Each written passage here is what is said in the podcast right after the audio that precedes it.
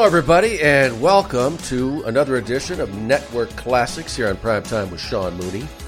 And uh, another fantastic episode of Monday Night Raw from the early days, the very early days when they're still trying to figure out what is this program?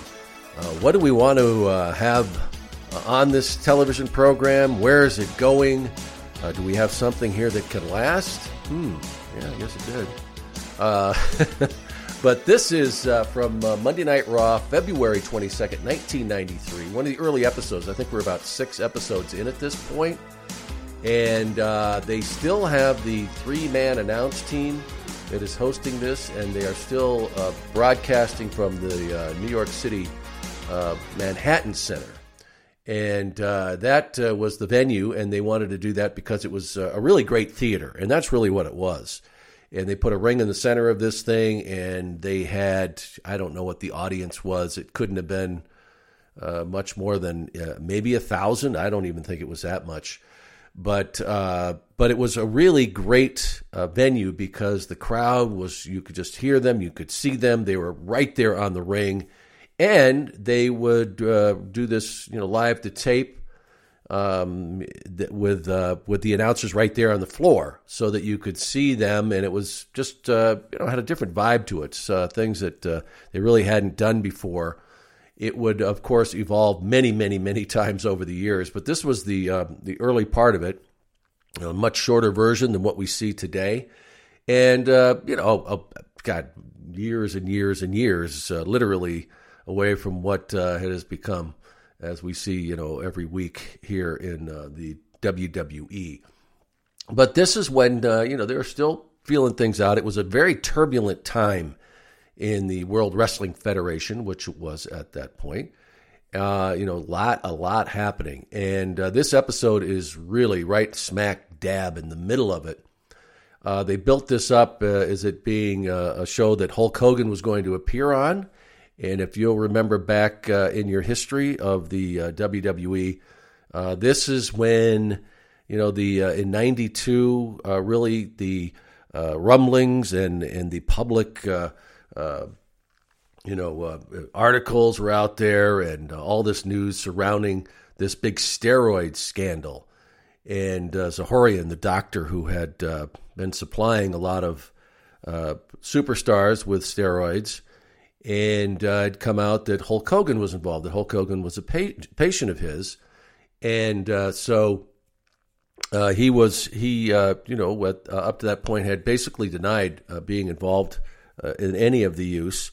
And there's a very famous interview that he did, if you remember back, that Arsenio Hall had a, a talk show that was you know basically competing for the first time. They had a, a late night show. This was on Fox that was, uh, you know, giving the, the Tonight Show a run for its money for, you know, the first time nobody had really been able to last. And Arsenio uh, had a whole new take, kind of a younger vibe to it. He threw out having the desk out there. It was a big couch that everybody would come out on. And uh, for a while there, it was uh, it got a lot of attention, did very well in the ratings.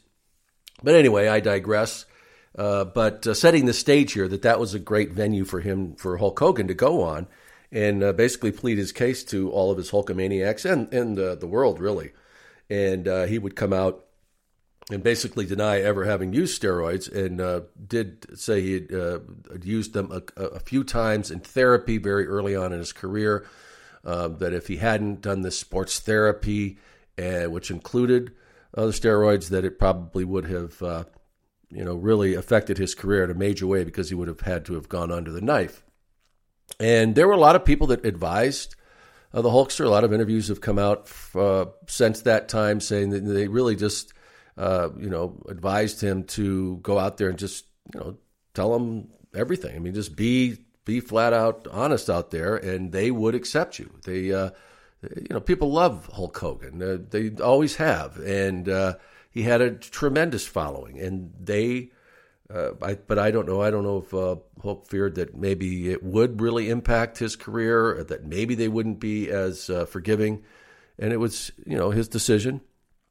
And uh, so, anyway, getting back to where we are at this point in time in February of '93, uh, he had uh, kind of you know laid back for a while, kind of let things cool. He had other project projects on the side. It wasn't like he was sitting at home, but um, he wanted to to come back. And uh, Brutus, uh, the barber beefcake, who, who, as you know, is a very was, uh, it was and is a, a, very good friend of Hulk Hogan since their early days. They started together, and of course, Brutus had suffered that horrific parasailing accident and you know that was all he knew how to do was uh, to be in the ring, and uh, that was uh, the only uh, real uh, you know thing that he could use to ha- have a uh, an income to you know. So anyway, Hulk Hogan wanted to help him out once again, as he did and has throughout uh, their relationship together. And Brutus wanted to come back, get back in the ring, and of course, who could help you do it better than Hulk Hogan? And uh, the week before on this episode, Brutus had come out and kind of made his debut again. Now, he had been uh, wrestling a little bit before that. He would come out in a mask and do some bits, and everybody knew it was Brutus. But uh, this was uh, that prior to this, uh, he had officially come out and said that he wanted to get back in the ring. And uh, their first angle was going to be with the Million Dollar Man, Ted DiBiase, and also Mike Rotundo, of course, who was Irwin R. Schyster at the time, IRS, and they had formed Money Inc. And the idea was is that uh, you know Brutus was going to team up with the Hulkster, and they were going to uh, take care of uh, Money Inc. And uh, so this is what was happening at this point, but they had to do something kind of to make it official. So in this episode of Monday Night Raw, which uh, had become the big platform for the World Wrestling Federation, they, uh, first of all, in this episode, show a taped interview that Vince McMahon had done, setting the stage, but they had billed it that Hulk was going to be at uh, Raw, but they uh, wanted to set the stage first, so they, they show in this episode uh, an interview that uh, Vince did with uh, with Hulk Hogan, a sit down interview, and then later in the program he would come out and announce whether or not he was actually going to return to the ring, and we'll leave it at that because I don't want to spoil everything in this episode. But um, it was a good episode too, though. Uh, overall, they uh, had some you know, great matches, and and as I've said before, as with superstars and challenge, you know, they basically were uh, promotional tools for the WWF, and they would uh, you know come out and they have uh, um, what they call squash matches. They would get these jobbers, as they call them, which um, is the difference, as I've said, between enhancement talents and jobbers. These were guys that they would just bring out and just uh, beat the living daylights out of to put the talent over. And uh, uh, Monday Night Raw was a, was a different animal. They would actually have uh, you know other superstars going against each other, and uh, made for a better show that way. Even when they had matches that that they uh, you know were basic squash matches or you know these these matches to put a certain talent over, they would put very skilled enhancement talent in there. And uh, one of these matches, which is really uh, kind of interesting, is Bam Bam Bigelow, who was uh, big at the time with the WWF, uh, goes up against Scott Taylor. And if you remember, uh, Scott Taylor would become Scotty Too Hottie, but at the time he must have been he was pretty young here, and he's just getting started. And they've got him going up against Bam Bam Bigelow and then also on the other end of that, um, there's a match in here that uh, that features Terry Taylor, and he goes up against Crush. And and I've uh, mentioned many times like how hard they tried to put Crush over. Uh, they really did, and it just no matter what they did, and and, and it's it, he's a very uh, a classic example to me of a superstar who appears to have everything. I mean, he was uh, a great looking guy, had a really good build, was a, a decent worker in the ring, you know, and uh, cut a decent promo. I think that's where he may have failed the most, that he just didn't have that presence that came over and really captivated everybody. And sometimes that can be just the wrong gimmick. Uh, as you know, he they attempted to team him up with Barry Darsow when Bill was uh, basically – um, fading away in the WWF, and they wanted to keep Demolition going. And they started out kind of a, first of all as a three man team, and, and I think the idea was that eventually Bill would be able to step away, and they would just uh, keep going having um, you know Barry Darsow and, and uh, Crush uh, together for demolition, and it just just didn't work. So here they're really trying to put him over, and so they put him in the ring with Terry Taylor, which uh, you know, I mean, he he was a, a big name and had uh, quite a bit of success with other organizations and uh, really a tremendous career. Uh, WWF, of course, didn't help him with the Red Rooster, but that was a small portion of his uh, life in the ring. But in here, at, at this point, he's transitioning and, and, he was doing a lot of stuff backstage. And when they needed to put somebody over, uh, as we saw in many cases, they would they would put somebody in there who was a very skilled hand, as we uh, refer to them sometimes. And in this match, they have Crush taking on Terry Taylor so that they can have you know a decent match and put him over. So uh, that's another one of these matches you're going to see in here. Also, um, there's a six man tag team match, and they're, they're giving everybody uh, a lot of juice in this uh, with uh, the Beverly Brothers teaming up with Shawn Michaels, uh, who, you know, hadn't reached his peak yet in the World Wrestling Federation, but still a big name in there. And they take on the Nasty Boys, Knobbs and Sags, as well as Tatanka. Well, that's an interesting pairing, wouldn't you say? So, and it's a it's a it's a good match, as you'll see. So a lot happening here, and uh, we will uh, get to it all here. Now you know how it works as we do this. Um, we uh, you got to go to the WWE Network, and uh, unlike the other one, you go to In Ring, of course, and then um, you're going to go to you know they have all the icons of all the shows there, and you go to Raw, click on the Raw icon, and then it'll take you there. Um, and then I think it says featured or whatever. you do that drop down there and go to 1993. They have every year of Raw, um, but you got to go down to the bottom of that drop down, click on 1993, and then go and find uh, the episode from February 22nd, 1993. I think it's about six from the bottom. And when I give you the countdown, you guys uh, know when to press play. All right? So we'll take a quick pause here and come back. If you haven't queued it up yet, uh, do so. If not, we'll, it'll be a very brief pause. So um, we'll be back. All right. I know you're ready to go now. You went to the network, you got all queued up.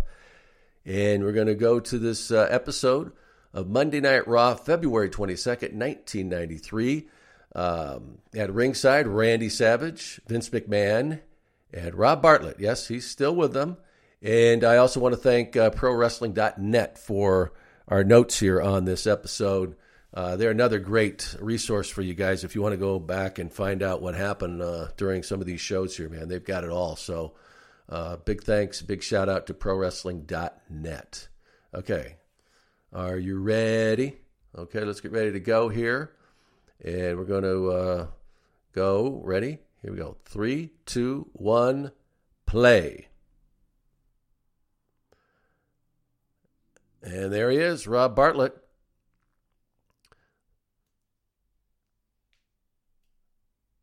Well, there he goes.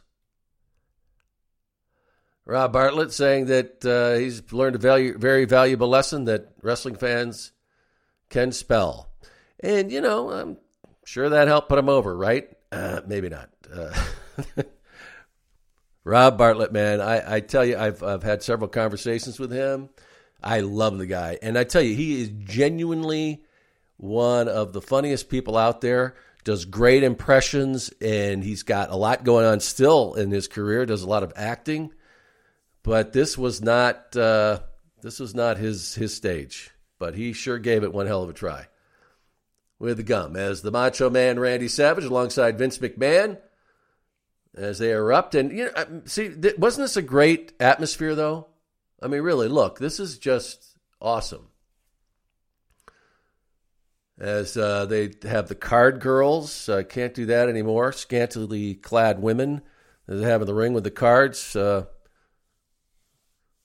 can't do that anymore. I can't. What's this? Oh, putting a little commercial in there for the Auto Body Express.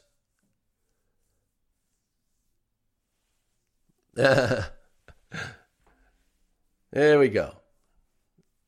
Uncensored or whatever. What was it? Uncut? Un- I don't know. You guys probably know it. I don't. it's like, and uh, we've got Howard Finkel on the mic. Love to hear his voice. It's one of my favorite things every time I'm going back uh, looking at these things. I get to hear Howard. There's nobody else like him, and to me, he is the ring announcer. He's like uh, Gene Okerlund was the stick man. Howard Finkel to me is the ring announcer. And we've got Bam Bam Bigelow, uh, big man. Look at him. Uh, but I always was just amazed at how agile he he uh, was. I mean, he he really was great in the ring as far as moving around. And as I mentioned, this is uh, Scott Taylor, who would become Scotty Too Hottie, sporting the mullet here. And Bam Bam Bigelow, going to work him over. Oh, God, what a freaking shoulder tackle that was. Oh man, you could just see his head snap back. He's probably just uh, luckily it's still connected to the stem there. But in these matches, remember they didn't take it easy, man. They really uh, and Taylor getting a little offense in there. Tries again, but ooh, he's going to pay for it. At least he landed that uh, clothesline that time in the chest. That first one, man, looked a little high to me. But Bam Bam Bigelow, Bigelow showing, you know, the, just the intensity as Rob Bartlett does. Uh, I think I don't know if that was Minnie Mouse, but I, I remember you know we had a, a boy puts him up. Oh.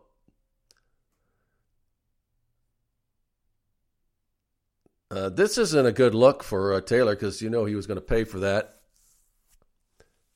But as I, I mentioned talking with Rob Bartlett, that he said, you know, that he it was hard for him to do his comedy in this because a lot of it was, you know, farcical already. You know that. Uh, so a lot of the stuff that he would try and do, of course, wasn't for that crowd, and a lot of it fell flat. But uh, if you ever take the time to look up some of his stuff, he really is funny. Some of the bits that he did on the Don Imus show, and uh, and many people, all they ever saw him it was in this uh, format, and it just wasn't right for him. But you know, take the time. Uh, YouTube's got a bunch of his stuff on there, some of his stand up. He's he's very funny. And Bam Bam Bigelow continues here to dismantle Scott Taylor as he jaws with. oh, that was a big backbreaker. Oh boy. With the flames on the, the tattooed head. And look at you know, Bigelow is going to go up for this. And really, he was really amazing. I mean, imagine this guy. Uh, he's definitely 300 pounds plus as he does that big flying headbutt, pounding away. And there were a lot of guys in the WWF who really uh, were hoisting around a lot of poundage, another headbutt, and uh, really could move. I mean, people like you know, Fred Ottman, you know, Tugboat, and of course, uh, Typhoon, and also even John Tenta, you know, the earthquake, and Yokozuna. I mean, before he was, you know, at the top of the scales there, but they were, you know, pretty agile athletes considering how massive they were. And Bam Bam Bigelow was one of those guys, uh, no question about it. And uh, Vince introducing himself And this uh, interview was in Stamford at the studios. As they're trying to set the stage, you know, Vince saying, you know, everyone just waiting, waiting. I want to hear you say you're coming back as he wears IcoPro products.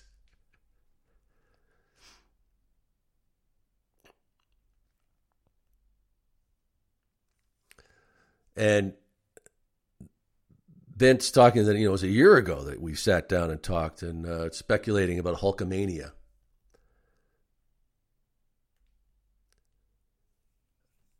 And, you know, and I think that a lot of this there was a shoot in in uh, Hulk's part. He missed the the business, uh, being out there, and uh, that he really really appreciated those people. And sometimes you know you step away a little bit because before that, and he was this massive massive superstar. I mean, as big a, uh, a, a, a, an entertainment figure of as anybody else in the world. I mean, uh, you know, the rock status um, at that point in time.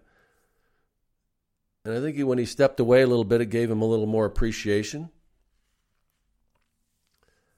And one thing about uh, Hulk is that I always felt there was always a, a, a, semblance of that reality to all the promos he did too. He would take things from his real life, what was going on in his real life, and he would use that.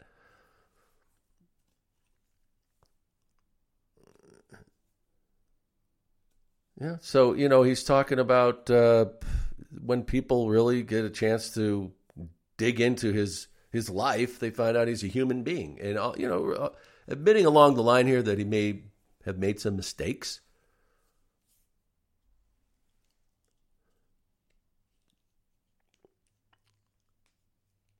So uh, he sets this whole interview up that he was talking about, you know, like his dad told him, "Don't do as I, you know, do as I say, don't don't do as I do," and he kind of will wrap this thing up saying, "No, I I want to be better than that. I want you to do as I do as well."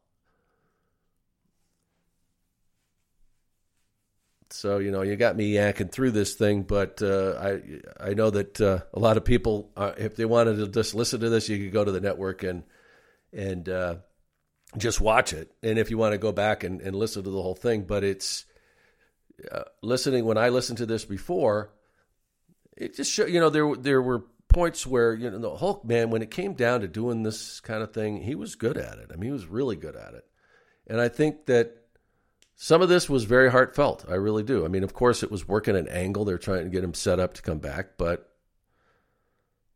I always know that uh, Hulk Hogan really, when it, whenever he was around kids, whenever you saw him, man, that was absolutely genuine. He felt and uh, adored young kids, and I remember seeing him around them and uh, you know taking the time.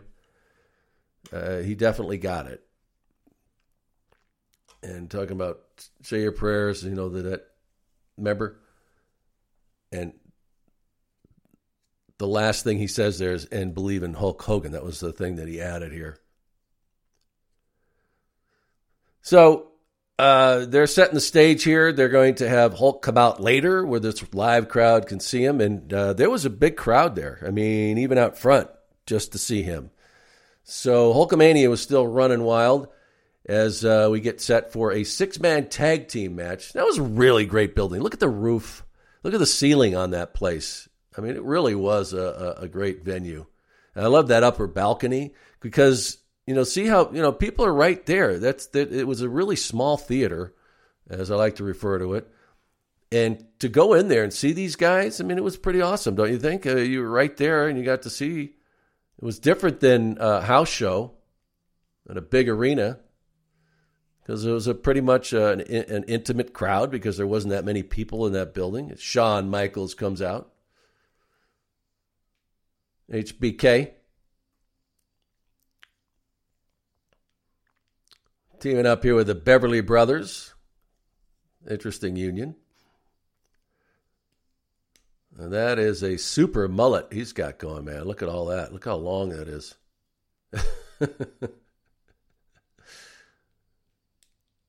And they're going up against the Nasty Boys. So who are the babies and who are the, the heels in this one? yeah, so nasty. is So nasty. Had to like them, and then they, they team them up with the Tonka. it's like I can't imagine how they eh, in this meeting is like, who's here? All right, yeah, put them together. What the hell? Tatanka goes right to work on Shawn Michaels. This thing's already out of control. They start pounding away. Official has no control whatsoever. I have no idea who that ref was. It gets catapulted right onto the floor. Shawn Michaels down onto the mat. But that was a that's pretty nasty fall he took. Shawn Michaels like wondering what the hell just happened. Bo and Blake.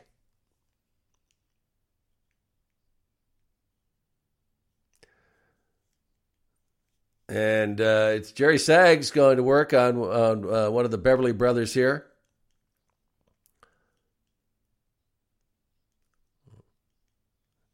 As Brian Knobbs checks in.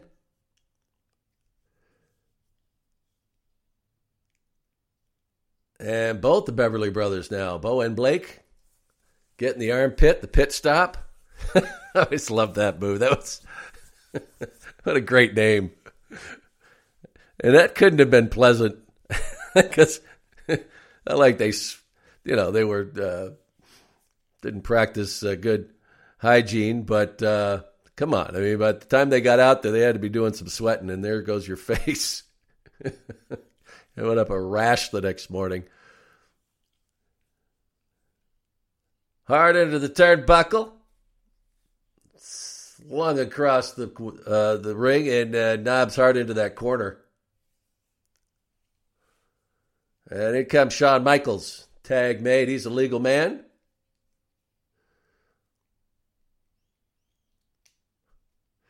You know, interesting though for uh, Shawn Michaels here. Uh, you know, that's had broken. Uh, you know, the the Rockers were uh, no longer a thing, and uh, he had yet to uh, team up and become part of D-Generation X. So he's kind of in the middle of all this, doing singles competition, and this was, you know, this time he he was perfecting his craft, no no doubt about it. He just was getting better and better, but he hadn't really uh, reached that point yet where he was going to be a massive superstar that he would become. And God, he, he could always work though, man. Just one of the best ever. As he continues to pound away here on Brian Knobbs. he could sell a punch, man.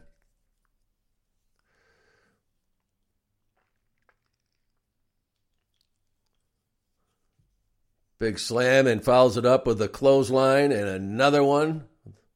Big tackle. And in comes Tatanka. And Michaels wants no part of that.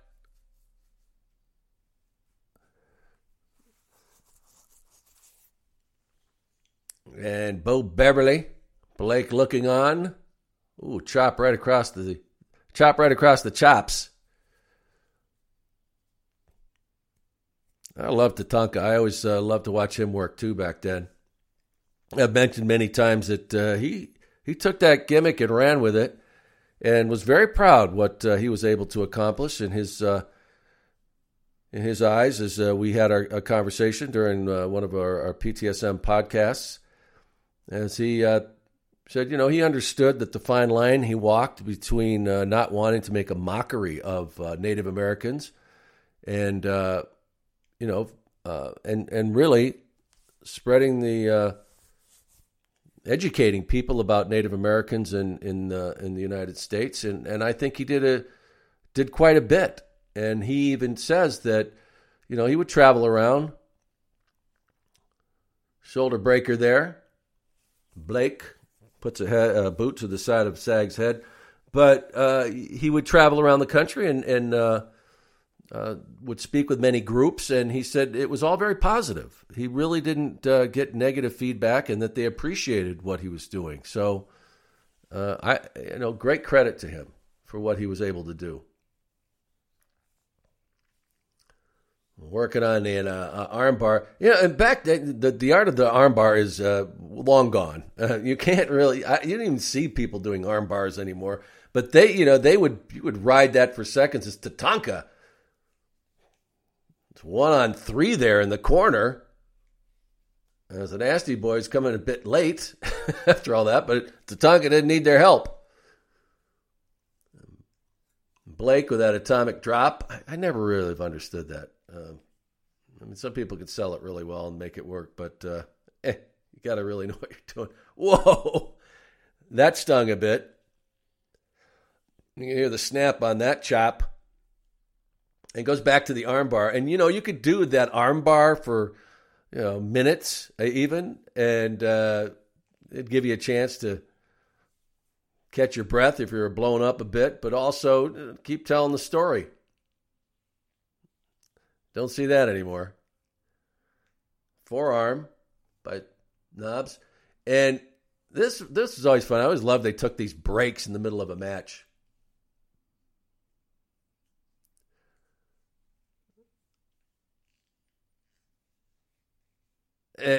And, uh, you know that Vince and, and Randy were just cringing at that comment. Whoa! Oh man, that was that was a hard out for Brian Knobbs. He did not get a hold of the rope really at all. So man, he just went down hard.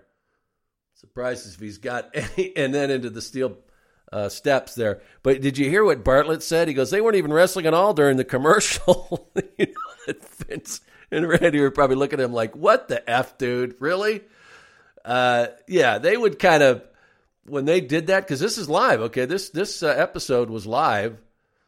So um, as uh, Jerry goes to help out Brian there, but uh, they would go to commercial. They'd kind of just during that break, it was kind of like at a football game. You know, they just they would take a break, wait for the red hat, as they call them, would come out and tell them, "Okay, we're back in." So they might uh, they might do an armbar, something that uh, until they are ready to go again, and then Bartlett kind of reveals the curtain there a little bit because oh man, well that just uh, comes from not being real smart about the business, and that's what you know what I'm saying. Not not uh, intelligence, just not knowing how the business works here. And uh, as as uh, as he, Rob Bartlett has mentioned, he mentioned in our podcast that he was he knew nothing about wrestling when he took the gig, and Vince told him he liked that. He wanted this uh, very uh, you know objective look at the at what he saw, and uh, boy did he get it. ah, weak cover there, holds the leg up. No, not a bad match though, really. I mean, we've got we've seen some pretty uh, good action here.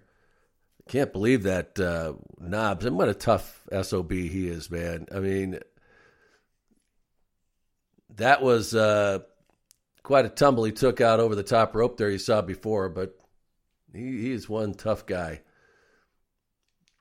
And Blake with the big bear hug. As uh, Knobbs uh, tries to scramble free, tries to get to the corner, he needs help because he's starting to melt. As Blake just locks that in as gets closer and closer. Oh, and down he goes, can't get there, and in comes Shawn Michaels once again, boot to the head.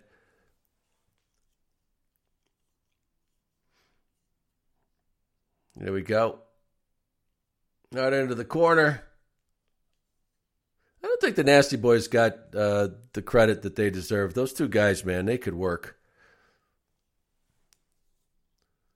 As uh, Knobbs trying to get back over, slowly, in comes Bo Beverly as he uh, doesn't allow Sags to get back over to that corner as Sags and Tatanka helplessly look on.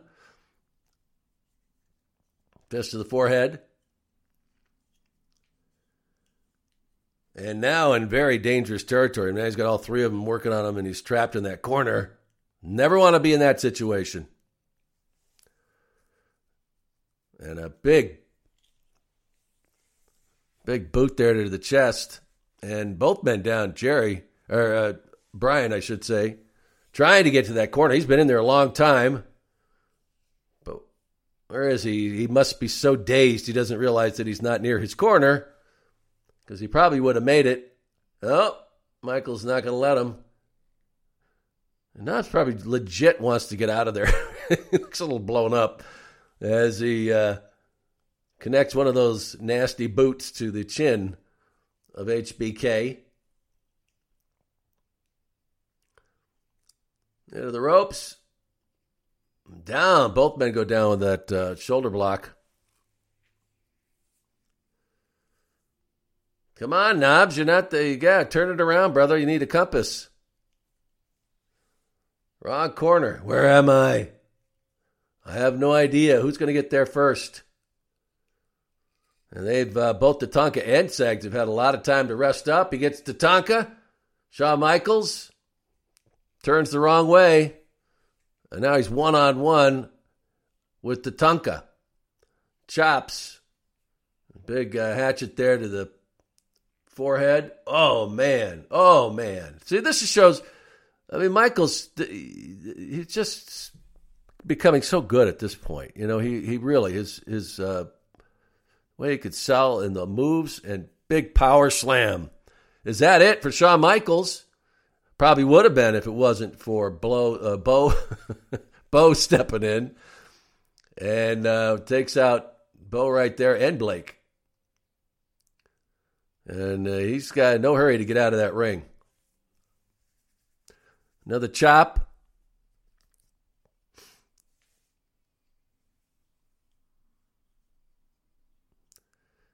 Tatanka climbing up to the top rope there. Is this going to be it for Shawn Michaels? Big chop. Is it enough? Oh, kicks out at the last second. That right? Not not a bad six man tag team match, right? Little cue there. Let's see. Oh. Dropped the leg, and uh, they thought their little confusion here.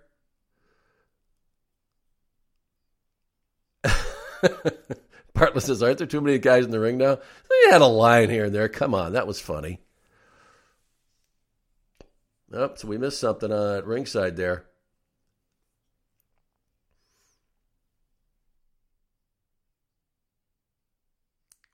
Tatanka.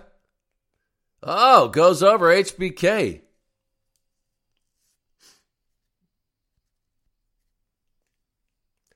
Uh, version of a sunset flip there and uh, takes care of HBK as uh, the Nasty Boys and Tatanka victorious. I like that match. I did. So, you know, you could take these guys uh, who maybe necessarily hadn't worked much with each other and they could put a good match together. And you got a lot going on there, you know? All right. And uh, you guys, this was, I would be gone soon after this because if you remember, I wasn't at WrestleMania 9. I did not have a toga on. So, uh, boy, we're talking February getting close to my departure. But that is another story. As uh, they tee it up for WrestleMania 9 at, in Las Vegas.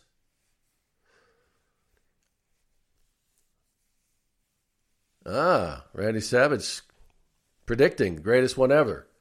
And Vince saying, I don't know about that. Well, that's kind of surprise. And Vince continues to uh, put over Hulk Hogan and, and uh, that he's going to be out.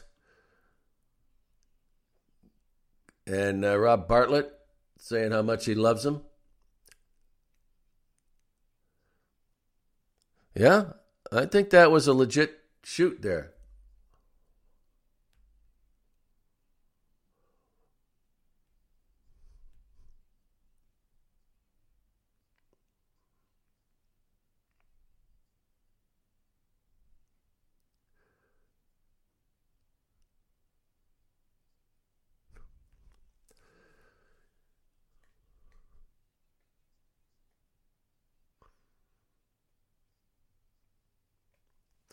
Yeah, out there and uh, the crowd freezing once again. I'm glad that I had that, I had that jacket. I had that jacket for a long time. I certainly needed it there, but uh, it was fun. It, I really loved when we did stuff like that. We go out and have people, uh, you know, where I get to do interviews with people out in the streets, all legit. And there were a lot of people, man, who just showed up. They knew they couldn't get inside the building, but they were hoping maybe they could see uh, Hulk Hogan uh, entering the building or leaving. I mean, they stayed there and they were there all day long. Uh, you know, we would get there early before for production and everything, and there were people lined up, and they did not have tickets, and it was uh, a lot of people wanted to see him back with the WWF.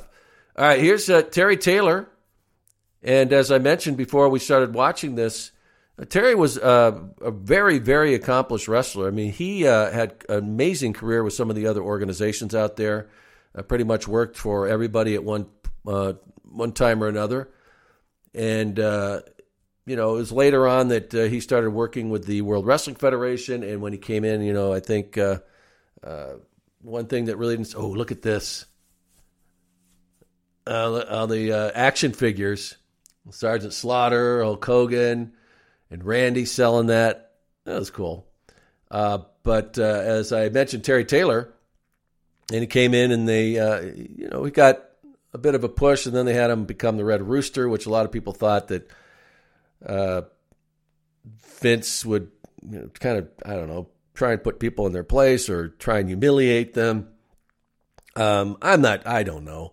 But I, I just uh, know that uh, you know Terry was not fond of that gimmick, and it was you know to be the Red Rooster.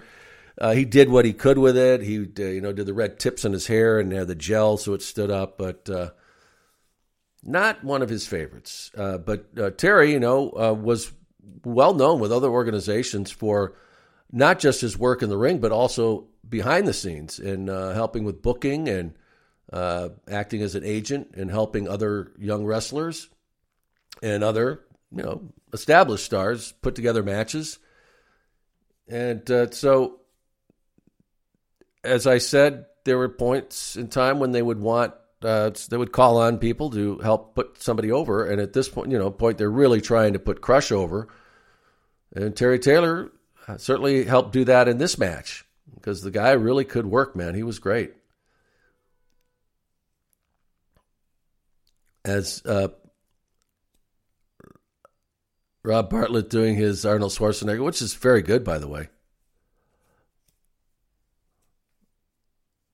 And Vincent, uh, you know, indulging him here.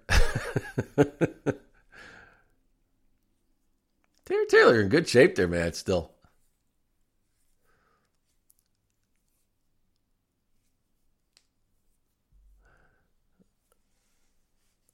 That's a good. Come on, that is good, Arnold, right? You got that chin lock, and uh, this is another move like you could just do this for a while, uh, you know people would sell, sell it. Crush showing a little display of strength here. Terry uh, just shocked that he's able to do this, but come on, look at him. Uh, reaches around and uh, drives that knee to the side and ribs of Crush. Reverses on that with a neckbreaker and a cover. That's you know that's not going anywhere. And, and now that's that's selling, folks. As uh, Crush launched Terry Taylor right off his chest into the air. Trying with some big rights. That's good punches too, man. and big block, and now Crush delivers a few of his own, and of course, a lot more effective. And a headbutt, down goes Taylor.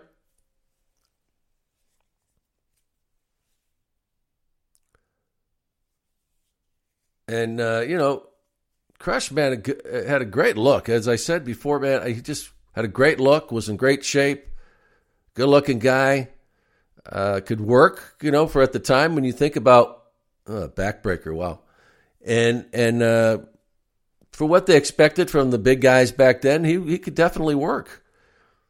It's unfortunate that it just never got over to a big extent. You know, I would have loved to have seen if they could have kept demolition going because I think people loved the uh, everything about demolition, but it it seemed like it's just that one one of a you know period of time, and it, you needed those two personalities. You needed Axe and Smash to put that over.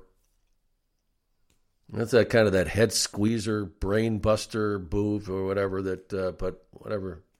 Uh, too much for Terry Taylor as uh, basically a submission here as Crush gets the victory. So this is, uh, as we said, there's. St- I mentioned this before that uh, this is uh, the week prior when Brutus had come out and uh, IRS and Million Dollar Man. Uh, Jimmy Hart feeling empathy here for Brutus says, you know, you can't cross the line there as uh, as uh, IRS takes that metal briefcase. And really, uh, boy, that was a hell of a shot. And, uh, you know, the, the, legitimately, a lot of the boys were, were worried about working with him because they didn't know. I mean, he had all those plates in his face. The doctor who did it didn't even know how they'd hold up. And uh, Brutus is in there working. It's just pretty crazy. And uh, Vince saying, "Don't go away, folks. You got Hulk Hogan coming out." But on that note, man, I'm telling you that uh, legitimately they didn't know, and Brutus was willing to take that chance because he needed to earn a living. It was a real tough time for him. Had lost everything up to that point. Had uh, gone into business out in L.A. I think with a restaurant and uh, tied up a lot of his money in that, and so he needed to work. And Hulk Hogan ready to come back. And this was uh, a great way to do it. And listen to the folks when he comes out here. I mean, as uh, Vince McMahon introduces the Hulkster, people going crazy. And Hulk Hogan, obviously, glad to be in front of that crowd at the Manhattan Center.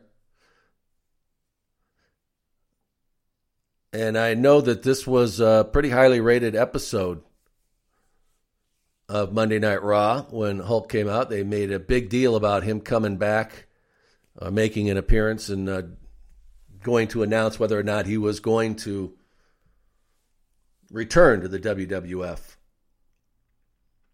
And Hulk looks great. Looks great, man. A little issue on that mic.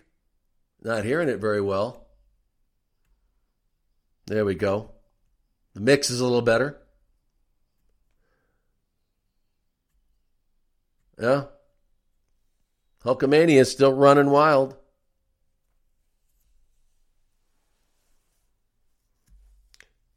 And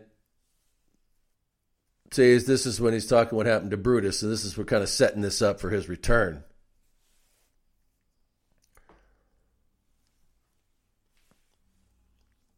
Yeah, so you didn't know if he was going to be needed at that point, of course, because he was just saying, I just love seeing Brutus Beefcake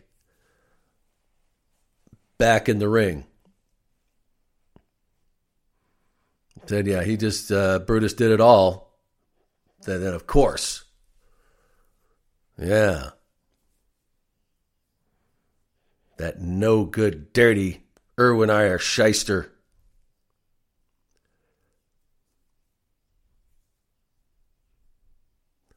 Yeah.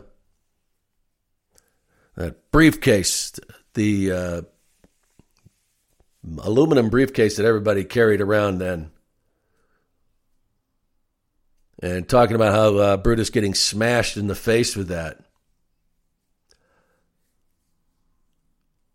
Yeah, see, that uh, takes him back.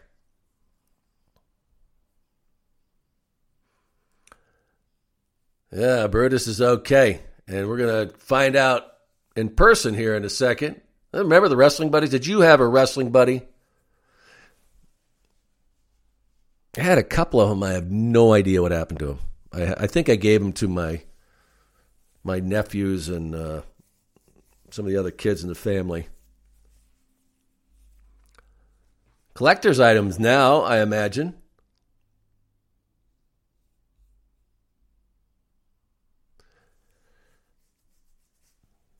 the Hulkster, talking about taking care of his friend, the big guy upstairs.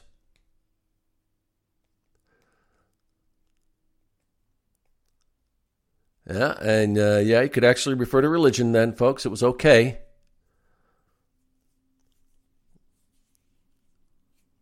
Hulk Hogan, man, looking good then his little uh, brief time out, he didn't uh, stay out of the gym, that's for sure.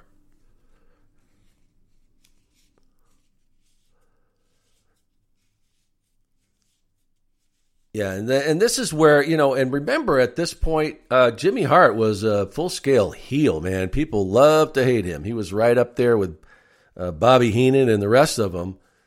And so this was uh, first point in time, really, where he had turned and become, uh, you know, full blown babyface. And I think they, they wondered what how that turn would go. Would the people accept it? And uh, yeah, they did. It went over pretty well, at least for this point in time.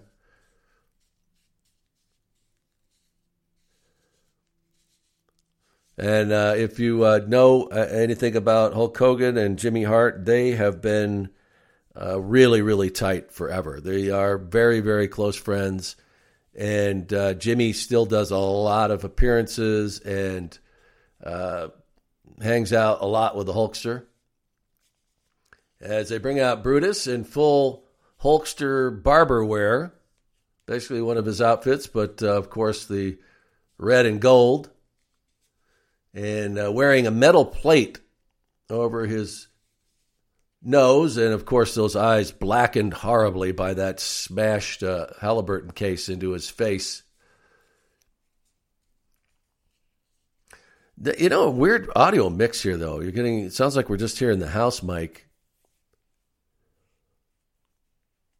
Could have been a little more deep on the stick.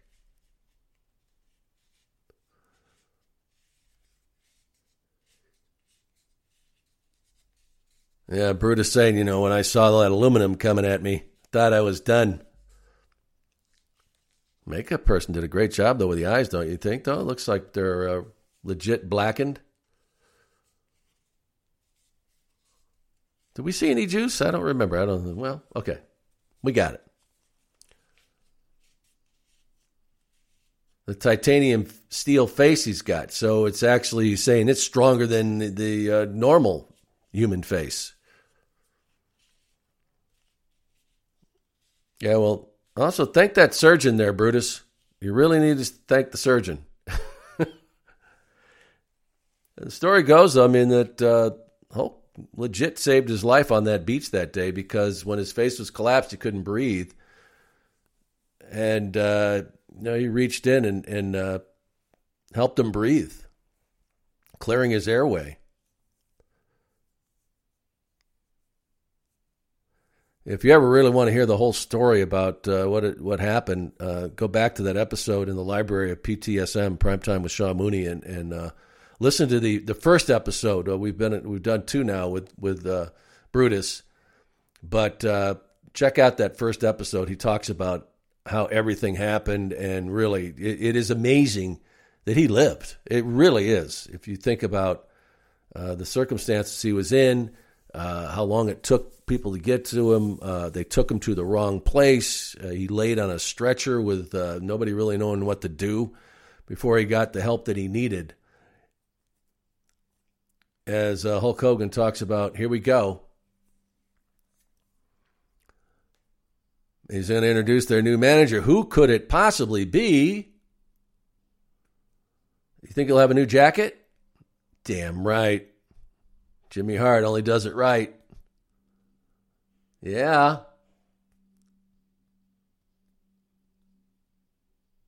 And uh, the Hulkster will introduce the new name of the union here, the new tag team that they are going to form. I think it's on Jimmy's suit, though. So everybody's shocked. Jimmy Hart? Well, you say it's the greatest day of his life, baby. You know, and I think legit day probably was one of the biggest uh, days of his life because uh, probably always wondered, you know, he'd love to be in a in an angle here with Hulk Hogan. Remember, we got WrestleMania coming up not too far away in Las Vegas at Caesar's Palace with uh, the toga theme. So and he's got a new megaphone going with the suit.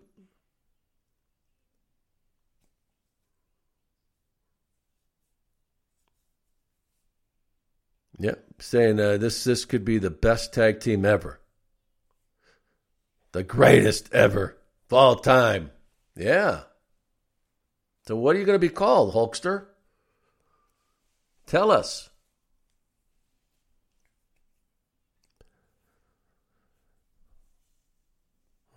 Yeah, Jimmy's telling him, man, I'm going to be totally devoted. Yep. Can take his vitamins.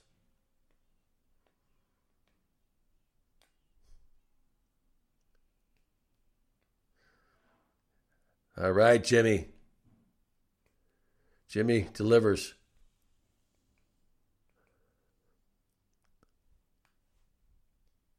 Uh, Hulk says, "You got to get us a ma- you get us a match with those culprits." Yeah, Mega Maniacs, I love it.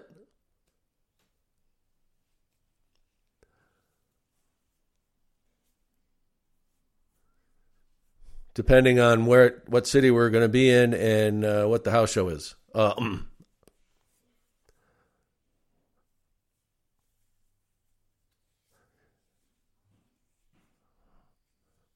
Hulk Hogan is back. Didn't lose a step when it came to cutting promos, that's for sure.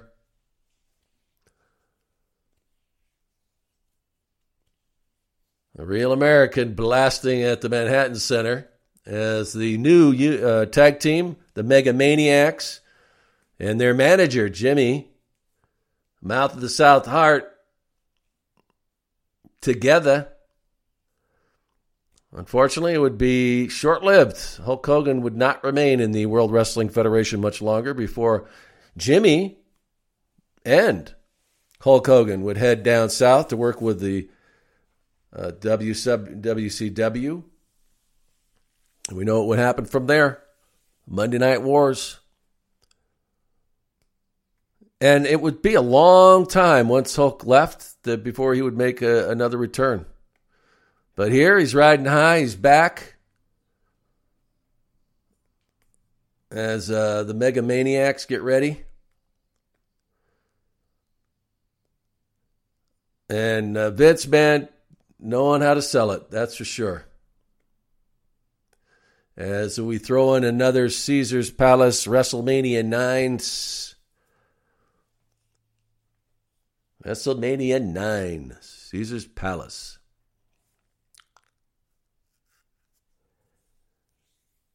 And y'all remember what happened there. That was a, a very memorable event. And just how to get your tickets. You had to call that 800 number. They didn't do it online then. This was 1993. And Hogan must pose, and certainly does.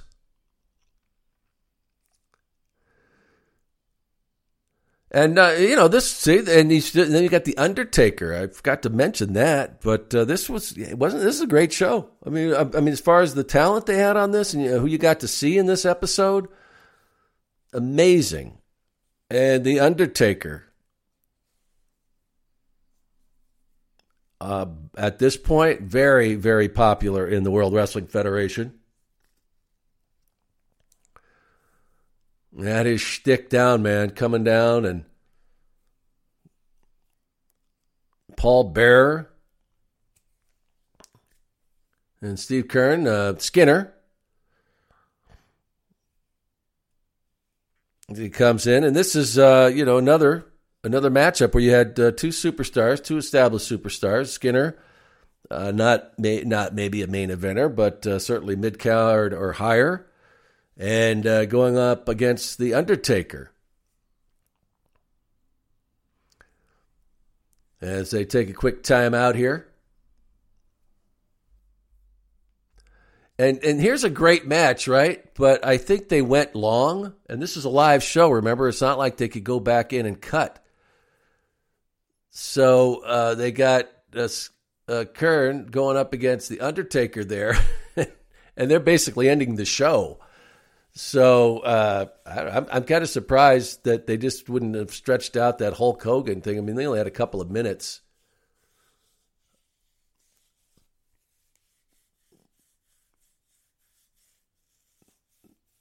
And uh, you know, a little plug here for Jimmy and the Mega Maniacs. Got to put that over as much as possible.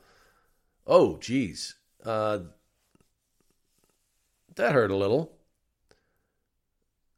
as uh, Skinner jumps the Undertaker from behind And we are out of time. Remember, it was a live show, folks. So they said they'll, they'll we'll let you know what happened next week, but they really didn't have a choice.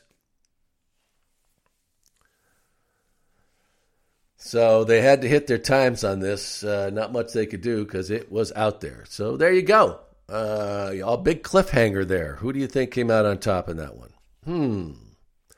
I think it was The Undertaker. Uh, but uh, of course, you'll have to tune in next week to find out exactly what took place. Uh, but you know that was a that was a great episode. I, I, didn't you enjoy that? I did. I thought it was. Uh, they had a, a, lot of people in this, uh, big names, big superstars. They didn't time this out exactly uh, well, especially I think where they probably went wrong was with that uh, that whole thing with Hulk and Brutus coming out and then announcing that uh, Jimmy Hart was their manager, and uh, that was about uh, all the time they had. So I know. I think uh, you would have thought they could have gone out on a real high note saying, "Oh, Hulkster's back," but they had Undertaker and Keirn there ready to go, and they brought him out there for God, what was that? We maybe saw not even a minute of that match. So uh, you know, I guess adding that uh, that uh, live feel to it. This is what happens, folks. And uh, it was live. That episode was live of Monday Night Raw, February twenty second, nineteen ninety three. As we had Bam Bam Bigelow uh, over on Scott Taylor, who would uh, become Scotty Too Hottie, and that six man tag team match I, I enjoyed, and it was great. You saw uh, Tatanka go over on Shawn, Mike, Shawn Michaels in that uh, six man tag team match. And then uh, we saw Crush as he goes over uh, Terry Taylor as they uh, continuing uh, as they continue to try and get Crush over, uh, find something that would work for him, and because you know Vince really liked him, wanted wanted it to work, it just never really seemed to take off. And uh, The Undertaker, of course, uh, well, I'm not going to tell you how it turned out because next week, if you watch that episode, I think you know how it ended. But uh, the whole point of this show, though, really was to to put um, uh, uh, Hulk Hogan over, to to have uh, you know him come in and and basically lay the groundwork there for his return to the World Wrestling Federation. And the way they decided to do that was have him teaming up with Brutus Beefcake, who uh, really wanted to get back uh, on the stage and uh, make some decent money. And when you're in the ring with Hulk Hogan, if you're going around the country for these house shows where they would do appearances, because that was all part of it as well, you made money. Anytime Hulk Hogan was on a card in a city and uh, he was out there, you were going to uh, make a good dollar. And that was Brutus needed to do that at the time.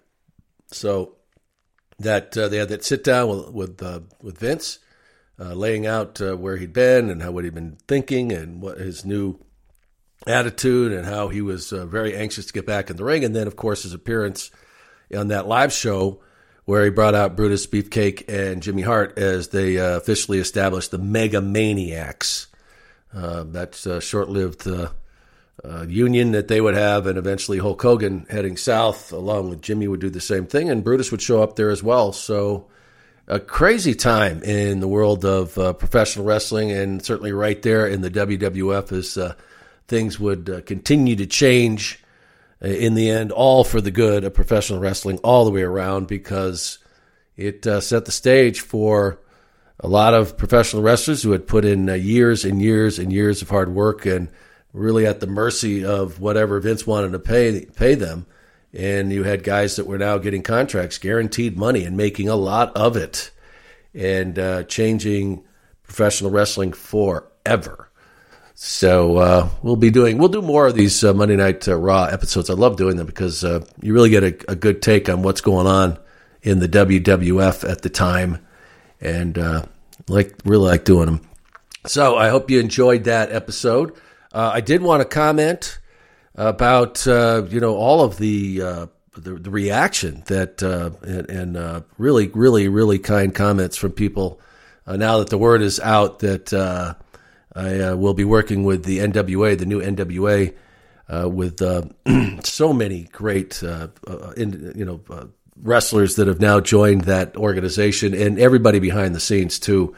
Billy Corgan and Dave Lagana have just been awesome. And man, I tell you, I was blown away. I was absolutely blown away by uh, the reaction uh, from all all you folks out there, and it was uh, you know had my first TV taping experience with them, and it went off uh, fantastically well, and just it was really uh, just fun because that's what they're doing. They're having a blast uh, doing uh, these programs for you. And if you haven't checked it out yet, man, please, you got to uh, uh, catch the episodes. Maybe even start from the beginning. All you got to do is go to YouTube and just search NWA Power. That's power with three R's at the end.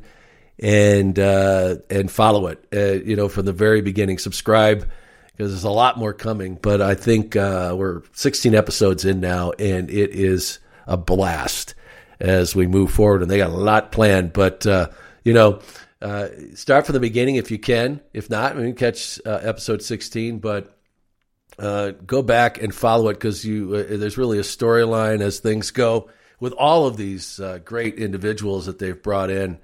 And it's been fun to see because I've been watching it from the beginning how these guys uh, are developing their characters and how they're moving them along, and they are they're also uh, uniquely, wonderfully different from, of course, Nick Aldis, the NWA World's Heavyweight Champion, who is just an absolute class act, and uh, really. I love the way he describes himself as the greatest champion in the modern era. He is so humble about uh, the opportunity he's been given, and uh, and and pays tribute to all of those who have come before him uh, every time he gets in front of a microphone, and he lives it. Believe me, folks, he is uh, so respectful of the business, and uh, and is uh, really a great storyteller. I can't think of anybody else in the business who can cut a better promo, and he is just just at the top. And I've I've said it already, and we've discussed it as you know Nick first mentioned it that it, it, it's a murderer's row of of great talent there who can cut just unbelievable promos. And as I said, there's all these uh, personalities are so different. Uh, you know, you've got Nick Aldis, who's this uh, you know classic uh, champion with the three piece suits and uh, just regal in a sense. You know that he is just uh, the way he presents himself, and he says, you know that. It's all in the details, and believe me, he is very well aware of that, and is also important to him. And then you've got uh, uh, some of these other uh, guys that are so great uh, Eli Drake and Aron Stevens and the question mark. And uh, of course, the ladies with Thunder Rosa and Allysin Kay. And uh, the list goes on and on. I should mention all of them because they are. They were just, and I got a chance to work with a few of them, but also got to meet all of them. And I'm just really looking forward to it. So, I'm going to ramble on, as I have already, but I just want you to know thank you, thank you, thank you. It is uh, great to be back uh, doing this. I, it was awesome to be out there doing uh, the interviews uh, just like we used to. And it is going to be a lot of fun uh, moving forward. So come along for the ride with me. I uh, really would love to have you. do that, and we are going to be having some special content regarding the NWA and all the happenings that are there, and and uh, giving you a chance to get to know these guys. They will be uh, on the podcast. So uh, in the meantime, check out uh, the new NWA. Just go, like I said, go to YouTube and uh, put NWA Power in there and search, and then and start catching up. And as you know, I love to hear from you. keep keep the comments coming on Twitter and Instagram at Primetime Mooney. Also, you know, you can also reach me. I also have uh, another Twitter account, Sean Mooney Who, at Sean Mooney Who. You know where that came from, Mr. Heenan. Thank you. Um, and uh, also, I, I love to hear from you on uh, Gmail. I mean, uh, all you have to do is is uh, connect with me on email at uh, primetimemooney at gmail.com. That's primetimemooney at gmail.com. All right. Well, I hope you've enjoyed it once again. Uh, again, uh, love having you uh, tuning in, and there is a lot more to come. Thanks for listening, everybody. I'm Sean Mooney, and I am out.